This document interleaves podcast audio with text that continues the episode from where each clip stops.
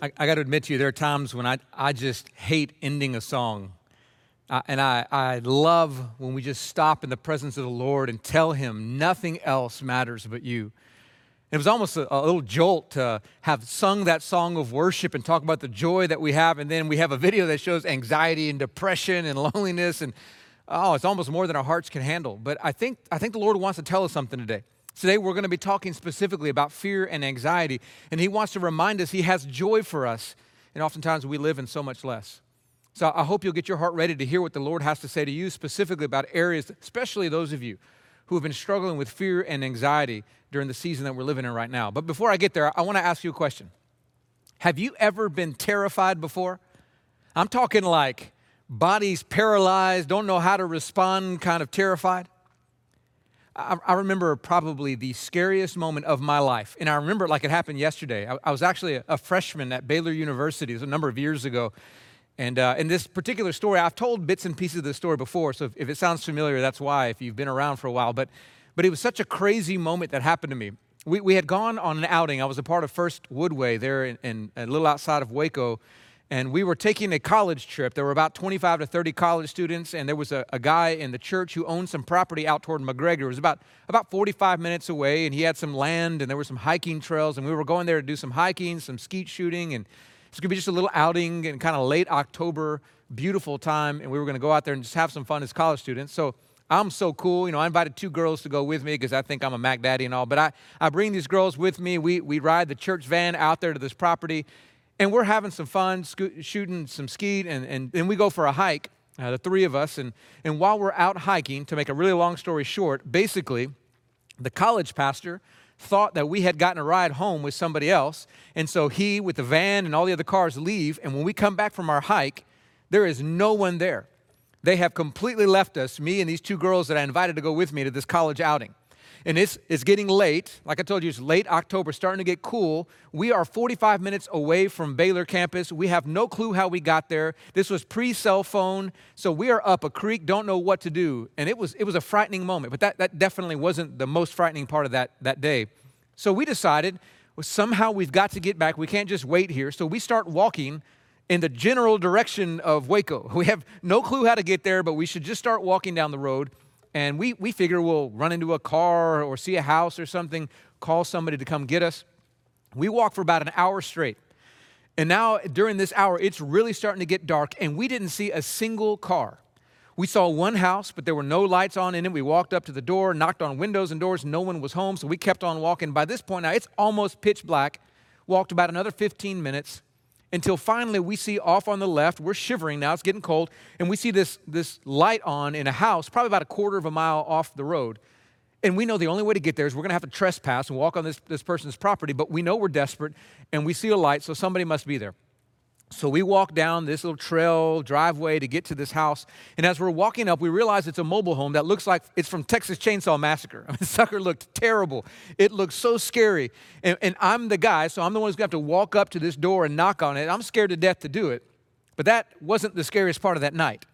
The scariest part is what happened next. So I, I walk up, and I knock on the door, and I take a step back, and I hear some rustling inside. I'm like, okay, great, somebody's there. And then the door flings open, and this shotgun literally is like in my face, this twelve gauge shotgun, about five inches from my face. And this really crazy-looking country bumpkin says, what the bleepity bleep bleep are you doing here? That was the scariest moment of my life.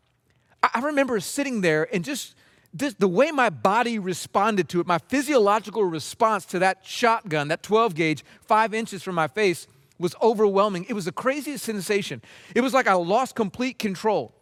Let, let's just say uh, those underwear had to be retired after that moment because they were irreparably damaged. I mean, it was, it was crazy. My body, I, I couldn't, I couldn't think. There was this fog. My mind was swimming. My heart rate went through the roof. I could barely breathe.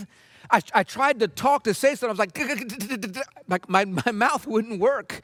Nothing would work. I, I was like losing control. I felt paralyzed in that moment. And, and I felt this profound physiological response to that fearful moment. Ha, has anything like that ever happened to you before? Okay, obviously I didn't die. The dude didn't shoot me. Actually, it ended up being pretty crazy. Uh, after I finally was able to get out what we were doing there, we got left by our college group, and I brought these two girls. We're trying to get back. He laughed. And then he was so kind, he drove us forty-five minutes back to Waco and took care of us. The, the story ended well, but I can never forget the way it felt when that twelve gauge was five inches from my face and I thought I was going to die. I mean, it just profoundly and physically affected me. You know, I think it's interesting to consider the way fear affects the body. But there's not a single one of you who would look down on me for being afraid in that moment. I mean, yeah, okay, we try to be manly, try to act like we're together, but it doesn't matter who we are. If there's a, a gun, a twelve gauge, five inches from our nose, it's okay to feel afraid. It's okay to have that physiological response. Fear, by the way, is not always bad. Fear is something that God put in us for a reason. There's a purpose to it. Fear keeps us from doing really dumb stuff, like walking off a cliff or like walking out into the traffic of a highway or something. Fear says, don't do that, it's gonna hurt. God gave us that to help us. The problem with fear is when it starts to move to a place where it is no longer reasonable. In other words, when you start having fear of things that aren't real, or you start having fear in a way that does not fit the situation you're in. You feel more afraid than you ought to in any given situation. That's when fear can become destructive. When you start having this physiological response to something that doesn't warrant that kind of response. And when that fear begins to be persistent, it turns into anxiety. If you want to know what the difference between fear and anxiety is, anxiety is just a persistent state of being afraid. And there are a lot of causes for anxiety. Those of you who suffer from anxiety, you need to know this. There's books. In fact, there are many of you who've allowed me to look at some of your counseling materials. I appreciate that. For those of you who've offered me some books that you've had, I was looking over some of these psych- psychological reasons for anxiety, and they gave four major ones. One of them, probably the chief one, is trauma. If you've been through something traumatic that left a scar on you, it's oftentimes going back to that, that trauma that creates anxiety over and over and over again. Sometimes it's just not being well in, in, a, in a healthy physical state. It could be uh, insomnia, it could be sickness, it could be exhaustion, but these types of things can lead us to a place where anxiety creeps up. Interesting, sometimes it comes just from being around other anxious people. Anxiety can spread. If you have anxious parents, usually the children have a degree of anxiety in them that has to be unlearned to overcome it. But the fourth, and, and probably one of the most common forms, is because of, of uncomfortable or undesirable external circumstances. Things like, say, a global pandemic. That can create anxiety inside of people. And man, let me tell you, it is doing a superb job of lifting up anxiety right now among the U S population. So I was looking at some statistics, just crazy statistics that are done by the, the U S Census Bureau. Now, it, most of you know the U S Census. They do what are called demographic studies of the country and looking at ethnicity and, and things like that and age and all that. That's demographic information. But you may not know they also do what's called psychographic information. They look at psychographic stats. In other words, the, the way people think. And so what they do is they, they poll tens of thousands of people in what's called a home pulse survey. They send the survey out and they ask certain questions about the thinking of people. And one of the questions they ask is about anxiety. Now, back in twenty nineteen, when they did that survey, they found that about six point seven percent of all U S adults, eighteen and up, expressed moderate to severe anxiety. So a little under seven percent were moderate to severe anxiety as they self-reported. In twenty twenty, late twenty twenty, so just, just a year later, that number went up from six point seven percent up to thirty-seven point three percent. That's a five hundred percent increase in just one year. That's a colossal, unheard of increase in anxiety. It's actually even worse among young adults. In young adults, it goes all the way up to forty-three point five percent of young adults expressed moderate to severe anxiety. It is no understatement to say there are millions and millions of people because of the pandemic that are suffering from anxiety, and some of them a debilitating, overwhelming anxiety. But I'll bet there are many of you, you already know that, because there are many of you watching this that suffer from anxiety. I mean, maybe one of the reasons why you don't gather together with the church is because you are afraid of what's going to take place. Some of you have a, a, a good reason to be afraid. Some of you just have anxiety that's built up so much that you're so scared to be around other people. It's anxiety and it's controlling. Some of you have completely different reasons to have anxiety. And you're asking yourself, what in the world can be done? Do I have any hope, or am I going to live the rest of my life with this constant plague of fear and anxiety? So those of you asking, Do you have hope? I'm here to tell you some great news. If you have anything in Jesus Christ, you have hope. God doesn't want you to live in a persistent and unnecessary state of fear and anxiety.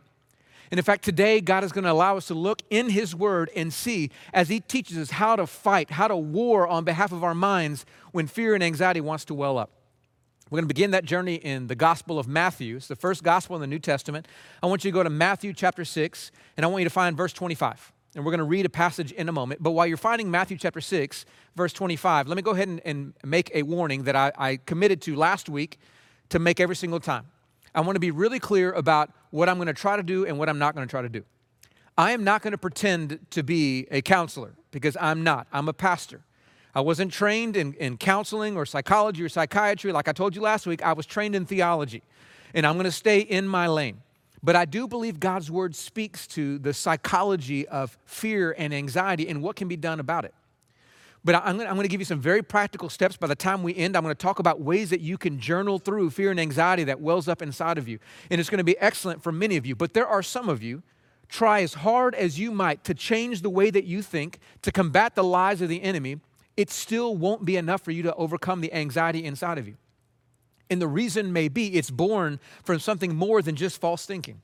Like I mentioned before, it could it could be born from trauma. And until you deal with that trauma, till you have some help to guide yourself through that, you're going to keep going back to the exact same anxiety problems. It won't be solved just by trying to put a few little key practices up in your life. Some of you, it's caused by neurological issues, and you may need to see somebody who can help you work through these neurological issues and maybe have medication that can help level the playing field because you can't get your brain to think right. And here's what I want to tell you. It is not a failure. It is not a shortage of faith for you to seek professional help. If you need that, I want you to see a Christian counselor. There are licensed counselors, Christian psychologists and psychiatrists who can help you with this. It is not a failure of faith. There is no shame in seeking help. Please, if you're at a place where your anxiety levels are dangerous, where you're at a place where you can't seem to control it, seek the help that you need. We're, I'll tell you later, but we want to help you find the right kinds of people. I wanted to put that warning out there before I got into what I'm going to say. But for many of us, all of us would benefit from learning how the enemy tries to plant lies in our heads in ways that we can combat it, because Jesus himself is going to give us some tools on how to combat this. And what we're going to see from the very beginning is that Jesus does not wanting, does not want us to walk in unnecessary anxiety. Very first thing he says, Matthew chapter six, verse twenty-five. Read it with me. Here's what it says. Therefore, I tell you, do not be anxious about your life. I'm going to stop a little early in that verse, but he says it point blank. You don't have to be anxious, don't over, overly concerned about your life. He doesn't want you to live in a persistent state of fear of things that you don't need to be afraid of. Now, I know when you hear that, there's some of you go, holy cow, Jesus. I mean, like I, now you're making me feel guilty because of my anxiety. You want to sit down with Jesus and say, hey, Jesus, I love you, brother. But listen, man, I'm not choosing to be, I don't want to be anxious.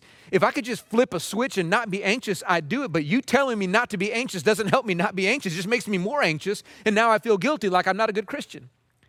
But it's not even just Jesus who does this to us, though. The Apostle Paul heaps on more guilt, it feels like, as you move over. So keep your place in Matthew six. But look, look what it says in Philippians chapter four, verse six. We're going to come back to this later. But it says, do not be anxious about anything. Holy cow, Paul. Don't be anxious about anything. So I don't get to be anxious about COVID, about my family getting it, about a person in the hospital. I don't get to be anxious about losing my job or not knowing where, where we're going to be in the future. I don't get to be anxious about anything. I mean, we're living in crazy times, and it, it feels a little bit unfair to be told, don't be anxious. And even if it wasn't COVID, I mean, there are people who are afraid of failure, afraid of rejection, afraid of all these other things. And like, just telling me not to be afraid doesn't help me. And this is really where Satan can, can have a, a playground in your mind, because he can begin to tell you that you should be ashamed of yourself. You shouldn't be anxious. You shouldn't be afraid. How pathetic you are. If you remember last week, and if you didn't hear last week, I strongly encourage you, go back and listen to last week's message, because the chief lies that Satan uses are three big ones: that you are helpless, you are worthless, and you are unlovable. And he tries to come up with these same lies and then plant them in our heads. And this is one of the ways where he says, look at how helpless you are. You can't even overcome. Look how worthless you are. God must not love you because you're so pathetic you can't even keep from being anxious. And he wants to condemn us. But here's what I want you to hear clearly. If you struggle with fear and anxiety, that does not mean you are not a Christian. It doesn't mean you're not a person of faith. It doesn't mean that you're a failure. Fear, by definition, is an automatic physiological response to some type of real or perceived danger. And because it's an automatic physiological response, it's not like you're desiring to be afraid. It just kicks on in you. And you got to recognize that, because when Satan wants to condemn you, you go, no, no, no, no, I'm not choosing this right now. But because it's automatic, the only way to get at it is to come back to the source of the fear.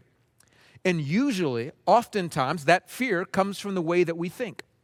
There are some falsehoods that we begin to believe in. And so what we have to do is what I taught you last week. Every time there's a false belief, a lie that Satan wants to bring, we have to take the false thing captive, and then we have to replace it with something true. Take it captive, replace it. Take it captive, replace it. This is the means by which we war our minds against Satan, who's coming after us. And this is exactly what Jesus is trying to teach us to do in this passage. He's not telling us don't be anxious because he wants to make us feel ashamed. He's going to tell us this because he's going to show us how we take the thought captive. Now, we do that as we go through the passage. Let's go back to it. Matthew chapter six, beginning in verse twenty-five. Listen to what it says here. Jesus says, "Therefore I tell you, do not be anxious about your life, what you will eat or what you will drink, nor about your body, what you will put on. Is not life more than food, and the body more than clothing? I mean, look at the birds of the air. They neither sow nor reap nor gather into barns, and yet your heavenly Father feeds them. Are you not of more value than they? And which of you, by being anxious, can add a single hour to his span of life? And why are you anxious about clothing? I mean, consider the lilies of the field, how they grow. They neither toil nor spin. Yet I tell you, even Solomon in all his glory was not arrayed like one of these. But if God so clothes the grass of the field, which is which today is alive and tomorrow is thrown into the oven, will he not much more clothe you, O you of little faith? Therefore, do not be anxious, saying, what shall we eat, or what shall we drink, or what shall we wear? For the Gentiles seek after these things, and your, your heavenly Father knows that you need them all. But seek first the kingdom of God and his righteousness, and all these things, they'll be added to you." So what he's doing here is he's showing us the pattern of thought and how it works and how we take the thought captive.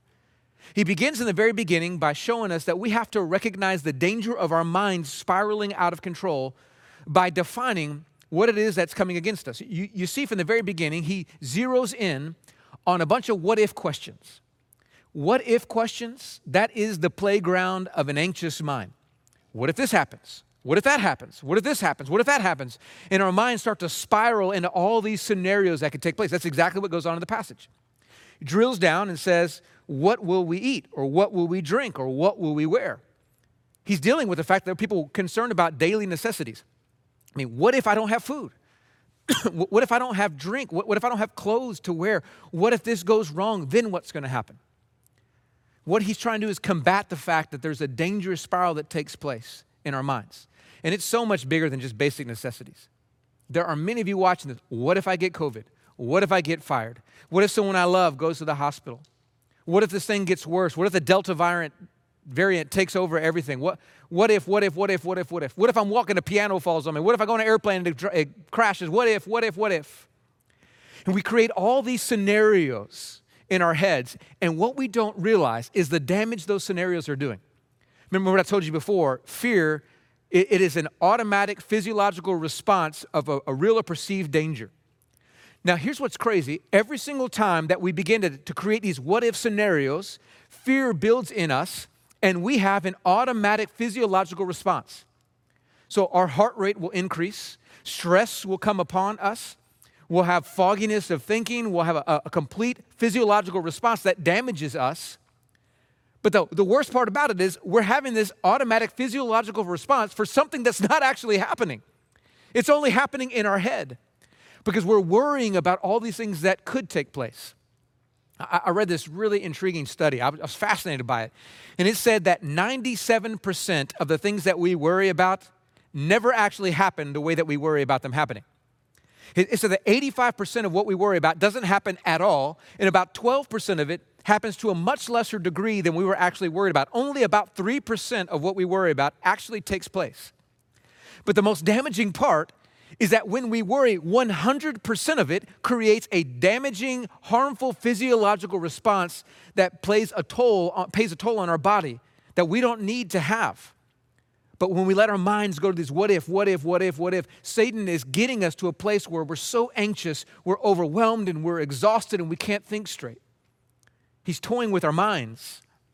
And what he's trying to do here is Jesus is trying to give us a way to take that anxious thought captive. Now, I've been reading a really cool, actually I finished a book not too long ago. Uh, last week I told you about one written by Craig Groeschel called Winning the War in Your Mind. It's kind of like the man's version of, of mental health, but there's a, a, a woman's version of it that I read by a lady named Jen, Jenny Allen. She's the one who started the If Gatherings, and it's called Get Out of Your Head. Great perspective on it as well. And there's one part where she really helps this idea of taking the thought captive. I, I kind of adjusted some questions that we can ask based on her book, but there, there are three things that you can ask yourself every single time you feel fear and anxiety welling up inside of you to take that thought captive, to make sure that you're not letting ninety-seven percent of something that'll never happen control you. So here's the first question you need to ask yourself when you feel fear and anxiety well up inside of you. You need to ask yourself, what is causing the fear? You need to identify what it is that's genuinely causing that physiological response, that stress, that concern, that overwhelmed feeling. What, what is it? Again, you see this in the passage. It was specifically necessities being met. It was food, it was drink, it was clothing. Identifying where is the fear coming from. So what is causing the fear? Then the second question you want to ask yourself is, what does God say about that? Because God word, God's word speaks to a lot of these issues in our lives. So what is God's word and what does God himself have to say about it? That's what he does in the passage of scripture. He says, guys, look, look at the, look at the birds of the heavens, look at the lilies of the field. God takes care of all those things. And if God takes care of them and you are of so much more value, why are you worried? Don't you realize God will take care of you? So God says, you don't have to be afraid. I'm going to handle your necessities. And then the third question, once you've asked those first two, is simply this. Should I really be afraid? If I've located the cause of the fear and I now know what God's word says about it, third question is, should I really be afraid? And I'll bet you ninety-seven percent or more of the time you're going to go, no, I shouldn't really be afraid. That's what he says here. You don't have to be afraid. Don't worry. The Gentiles worry about those things, but not you, because you have a God who loves you, who will take care of you. So seek first his kingdom and his righteousness, and that God who loves you will take care of everything else. You don't have to be afraid. What Jesus is giving here is the mechanism by which we take the anxious thought captive. Such a powerful tool for us. I pray you'll begin to use it. But remember what I said last week.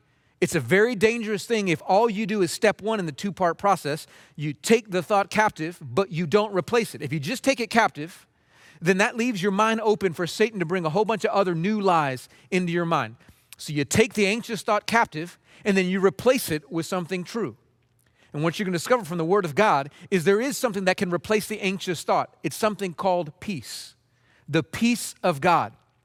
In fact, if you flip over to Philippians chapter four. I want you to do that now, if you will. Philippians chapter four. We're going to read verses six and seven.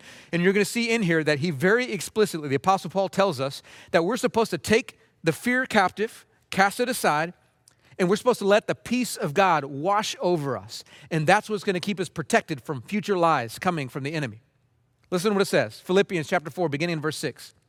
It says this, do not be anxious about anything, but in everything by prayer and supplication with thanksgiving, let your requests be made known to God.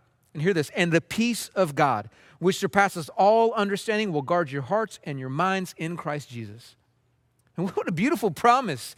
He said, when you're feeling afraid, when you're feeling anxious, you don't have to be anxious. He says, let your requests be made known to God, and the peace of God, this peace that surpasses understanding, will guard your hearts and your minds in Christ Jesus. I was talking this over with the teaching pastors that are going to be teaching this Sunday. One of them mentioned that the, the, the reminder that the Apostle Paul, when he wrote this, he was in a, a jail in Rome, and he was guarded by a Roman soldier with all its array, its battle array on, that was standing guard, keeping Paul prisoner. But Paul knew what a guard meant. So when he talks about how this peace of God will guard our hearts and our minds, our emotions and our thoughts, it's saying that every time Satan wants to come against us and implant a new lie, tell us that we're doing something wrong, shame us, that the peace of God stands like a sentinel in front of our hearts and our minds to protect us against Satan coming against us. That's what the peace of God does for us. It's such a powerful tool. But, but what I love about the peace of God, not, not the peace of the world, not peace that's a, arrived by some kind of like Eastern meditation or something, but the peace that comes from God is it's a peace that is supernatural. It is a peace that Jesus himself gives us.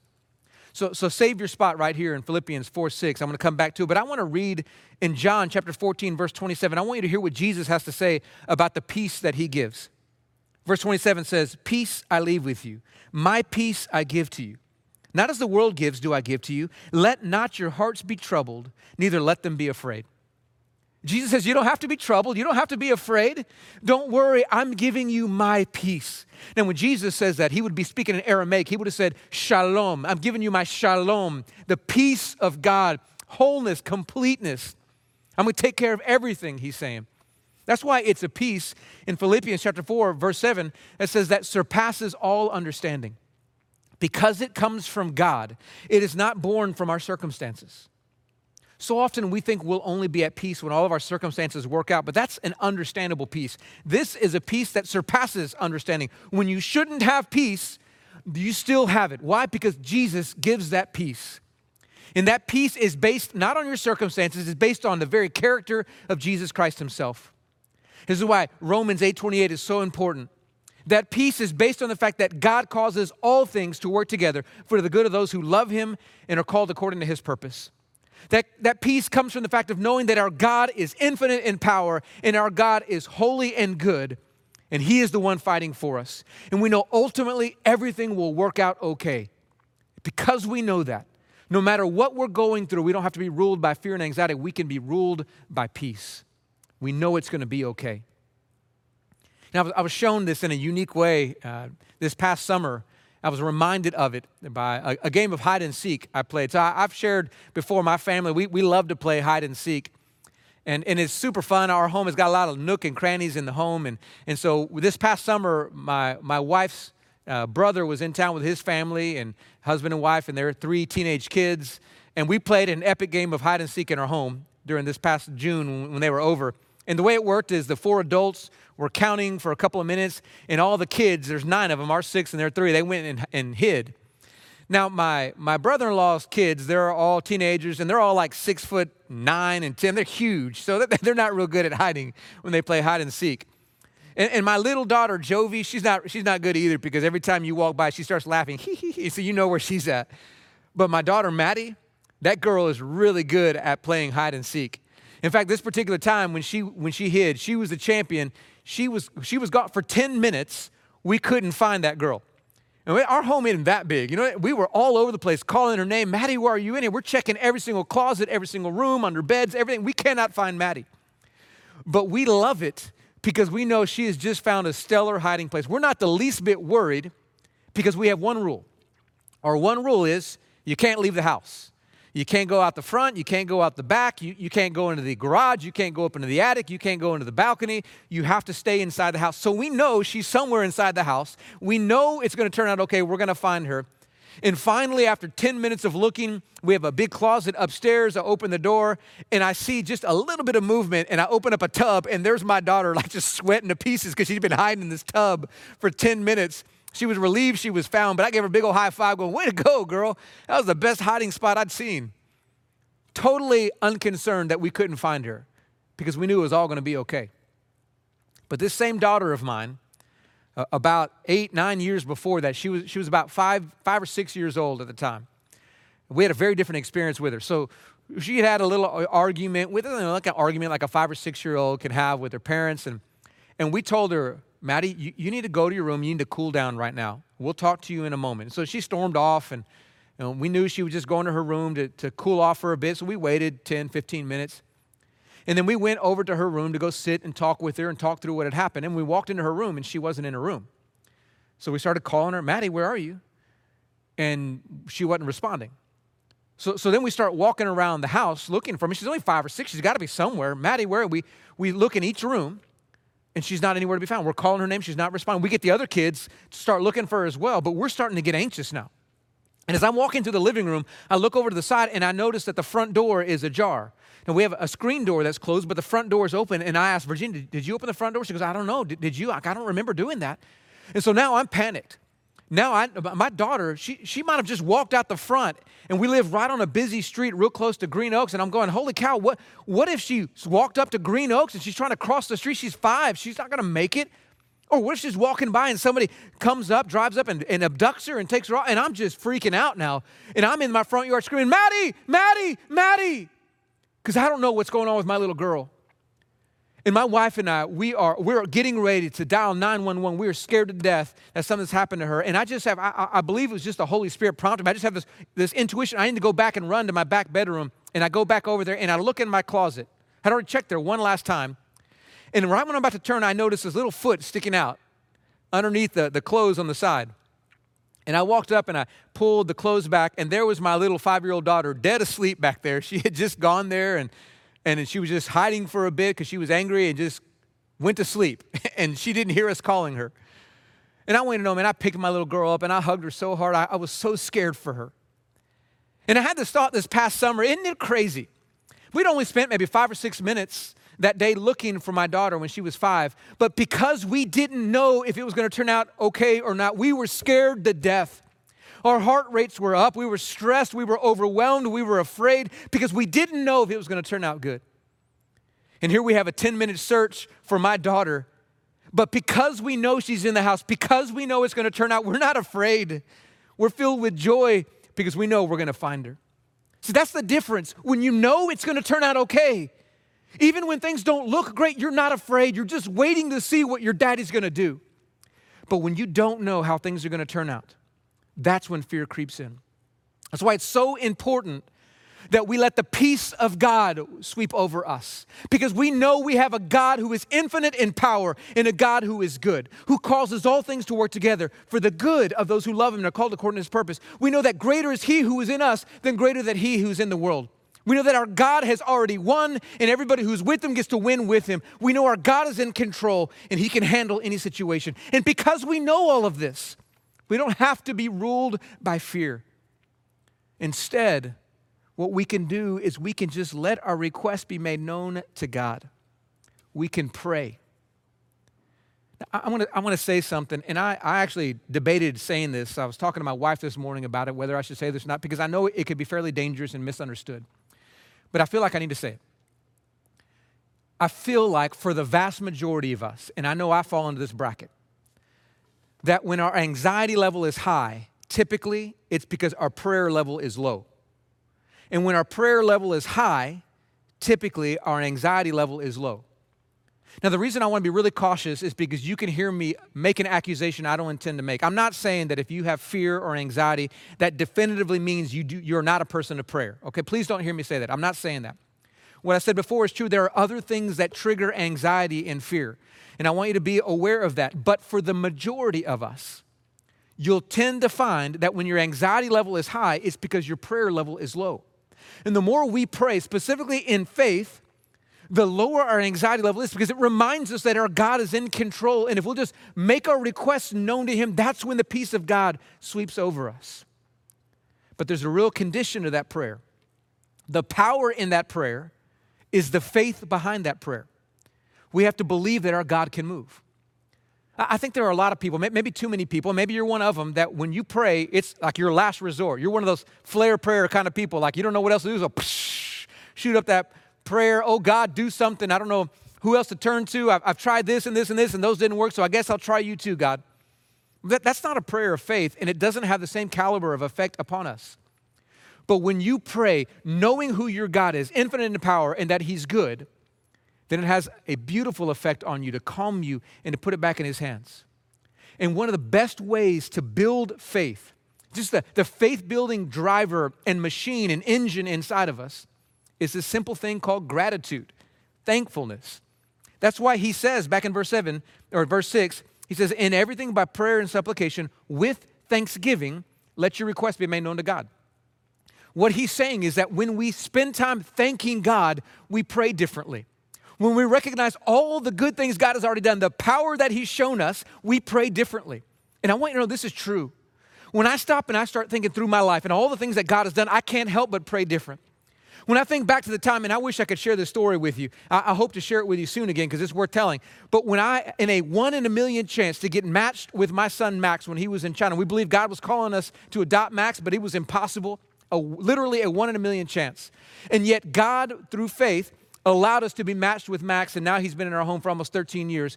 I remember what God did, how he moved heaven and earth to bring that child into my home. And I cannot help but be filled with faith and pray differently.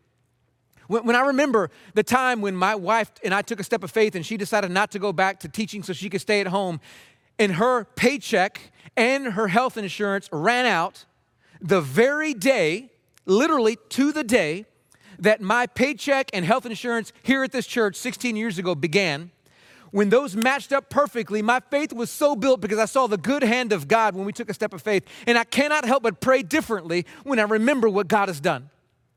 When I think back to the checks that would come in the mail during our adoption processes, I cannot help but be filled with faith. When I think about how my daughter Jovi rejected me for so long and how we prayed for her and how God's love conquered her heart and now she loves me, I cannot help but be overwhelmed with God's goodness. When God rescued my daughter Annalise when she had gotten into some poison and God was so gracious to her, I couldn't help but pray differently after that. When I think about God's gift and my wife and my children and the ministry that he's allowed me to do, every time I'm filled with gratitude, I pray different because I see the power of God and I see the goodness of God. And it allows me to pray with faith. And I believe if you'll do the same thing, you'll pray with faith. And the peace of God, which surpasses all understanding, will guard your hearts and minds in Christ Jesus. So, so here's what I want to encourage you to do. I'm going to make this super practical right now as I land this airplane here. What I want to encourage you to do is to begin to journal every single time you feel fear and anxiety well up in you. Now, I mentioned journaling. It's not a diary, man, so you can do this. So get yourself a journal and actually take some notes. And there's two parts to this. You got to take the thought captive, and then you got to replace it with truth. So if you remember, the first thing you're going to do to take it captive is you're going to ask those three questions. What's causing the fear? You're going to ask, what does God say about it? And then the third thing is, should I really be afraid? And you're going to journal out those three things. And what you're doing is you're taking the thought captive, that fear, that anxiety-producing thought captive. And then once you've done that, you're going to move to the second part. In that second part, what you're going to do is you're going to you're going to do two things. First, you're going to start with a gratitude list. You're going to start writing out all the ways that God has shown his power to you and his grace to you. You're going to write them all down. And that, that may take ten, fifteen, thirty minutes, an hour, but you're building your faith up through that process. And after you've done that, then you're going to journal out your prayer. You're going to let your request be made known to God. In light of all this, God, I ask you to move this way. And if you'll do that every single time, fear and anxiety well up inside of you, you're going to find for many of you that a peace of God sweeps over you. It's such a beautiful habit that we can have. So I want to encourage you to do that every time fear and anxiety come up. But before, let me say this, before I release you on that thought, I will say for some of you, you're going to have fear and anxiety that will not be decreased, even though you're trying this out. You're journaling, you're trying to let the peace of God come in, you're trying to take the thought captive, you're trying to replace it, and it's still not enough. And it may be because your fear and anxiety is coming from somewhere other than just your thinking. Like I mentioned before, it could be because of a trauma that has to be dealt with. It could be because of neurological issues and uh, an imbalance that you need to deal with. And if it is, I still want to tell you, seek the help that you need. We, we want to serve you. There are licensed counselors that we want to connect you with. Because when we do this, we know that you're going to have the tools that you need to, in the future, be able to handle these situations with journaling and with mentally warring on behalf of your mind against this fear and anxiety. But you, you may need a kickstart right now with special help. So please let us. If you want to know how to be connected, you can actually just text the word prayer to nine four two five three. And in that, there'll be a place where you can let us know if you have a prayer request, or you can also let us know if you need counsel or you want to talk to a pastor. And we can we can meet with you and connect you to the help and the resources that you need. But don't feel like you're a failure, because here's what's going to happen. Satan is going to try to tell you, look at you. Look how anxious you are. Look how afraid you are. You can't handle this on your own. Man, God must be disappointed in you.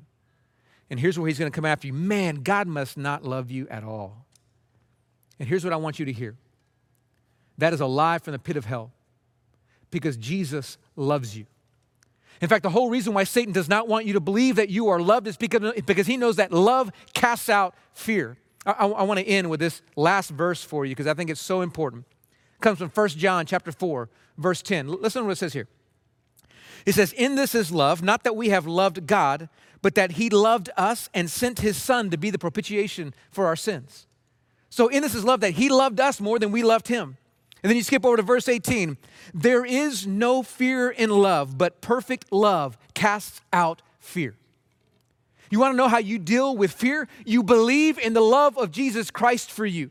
That though you are sinful and broken and filled with shame and guilt, he loves you anyway. So much that he was willing to go to the cross and die on the cross to take all your sins upon his shoulders because he loves you.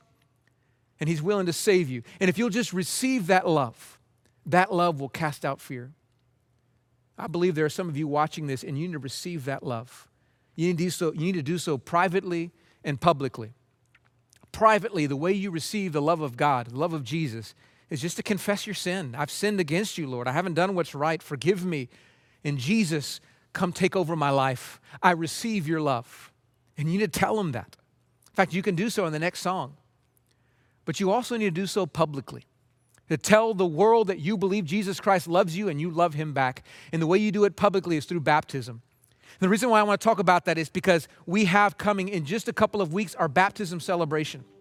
And in this baptism celebration, you have a chance to go into Lake Viridian with, with dozens of other people and express you believe that Christ loves you. And you're going to receive that love. And you're going to be, you're going to die and be buried to the old self and raised up into a new life that is in Christ Jesus. Listen, if you're ready to take that step of faith, we want to partner with you. And you can let us know as well. You can just text the word next step to nine four two five three, and you can say that you're ready to be baptized or that you want to talk to a pastor about it, and we get you ready for it. But the key is that you receive the love of God, because when you receive his love, it casts out fear, and you don't have to be a slave of fear any longer. You can be a child of God. And we're going to remember that truth as we take the Lord's Supper in a moment, but first, let's sing that very truth. Let's remind ourselves we're not slaves of fear, and then we'll take the Lord's Supper in a moment.